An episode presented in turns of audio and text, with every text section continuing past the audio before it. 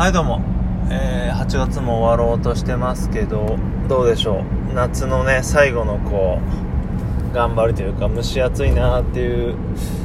感じですけど、まあ、夕方になると本当にね秋だなという空になってます、まあ、今日はちょっとね曇ってますけど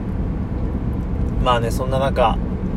えー、コロちゃんのあのー、ね感染が増えてきててなんかついにこう自分の好きなバンドマンとかが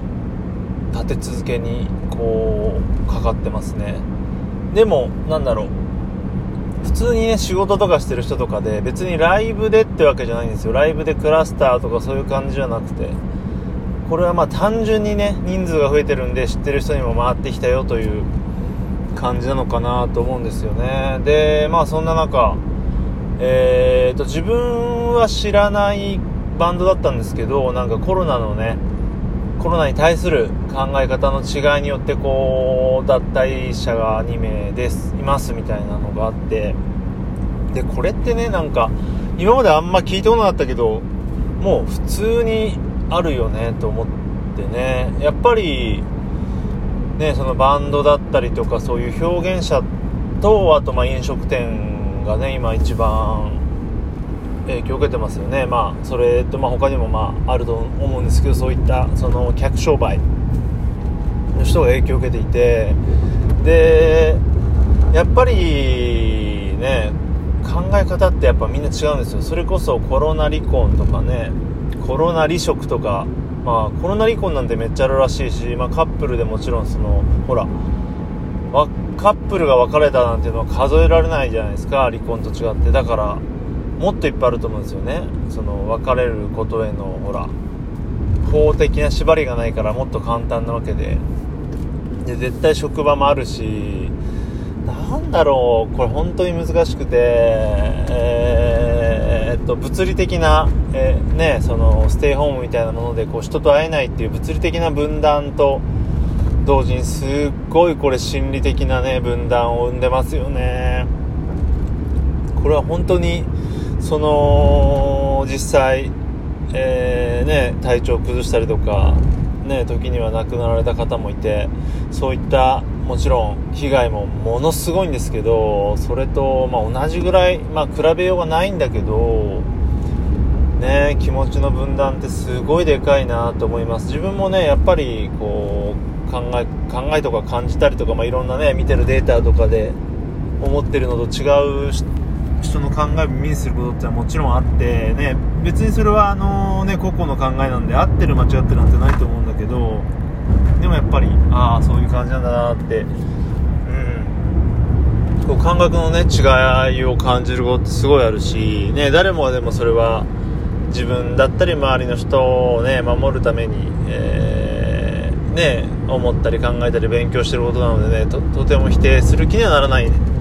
のでねだからねそういうさっき言ったように表現者だったりとかね飲食店の人っていうのはそれがもろにこう生活にかかってるから大変ですよね。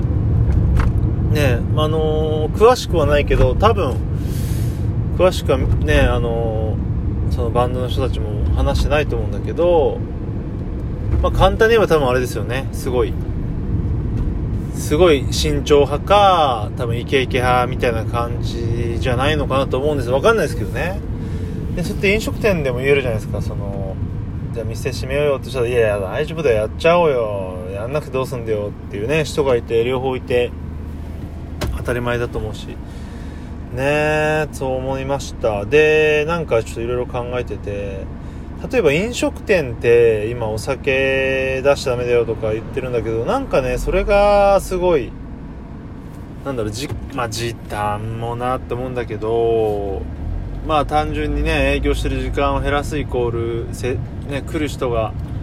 減るからっていうのはまあ分かんなくもないんですけどただお酒っていうのはねそのコーヒー飲んでてもコーラ飲んでてもお酒飲んでてももちろん酔っ払って声がでかくなるとかいうのはあると思うんですけどであればどっちかっていうと禁ずべきはおしゃべりなんですよね、まあ、ただそのね人と喋るコミュニケーションが楽しいから飲み行くんだよって言われたらそれまでなんだけど例えば1人でよく飲みに行く人とかねいるわけであとは馴染みの店だからそこに行ってあげたいって行く人がいてそういう人がじゃあおしゃべりなしだよっつって行くと思うんでまあ実質ね8割がそれじゃあ結局言わないってなるかもしんないけどなんかこうあとはねそんなん罰しようがないからうん難しいんか。なんかねほら今って携帯とかでスマホで読み上げとかで話せるしっていうのも実はいつだっけな23ヶ月前にたまたまなんですけど仕事の関係でちょっと口耳か耳が不自由な人と筆談をする機会があったんだけど思いのほか楽しくてなんかめったにこう筆談とか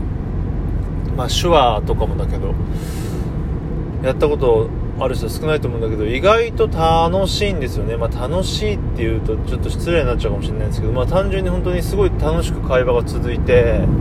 ちょっと趣味のことなんかも話したりして面白かったのでなんというかこうおしゃべりダメですよってってでもお酒出しますよみたいな試みが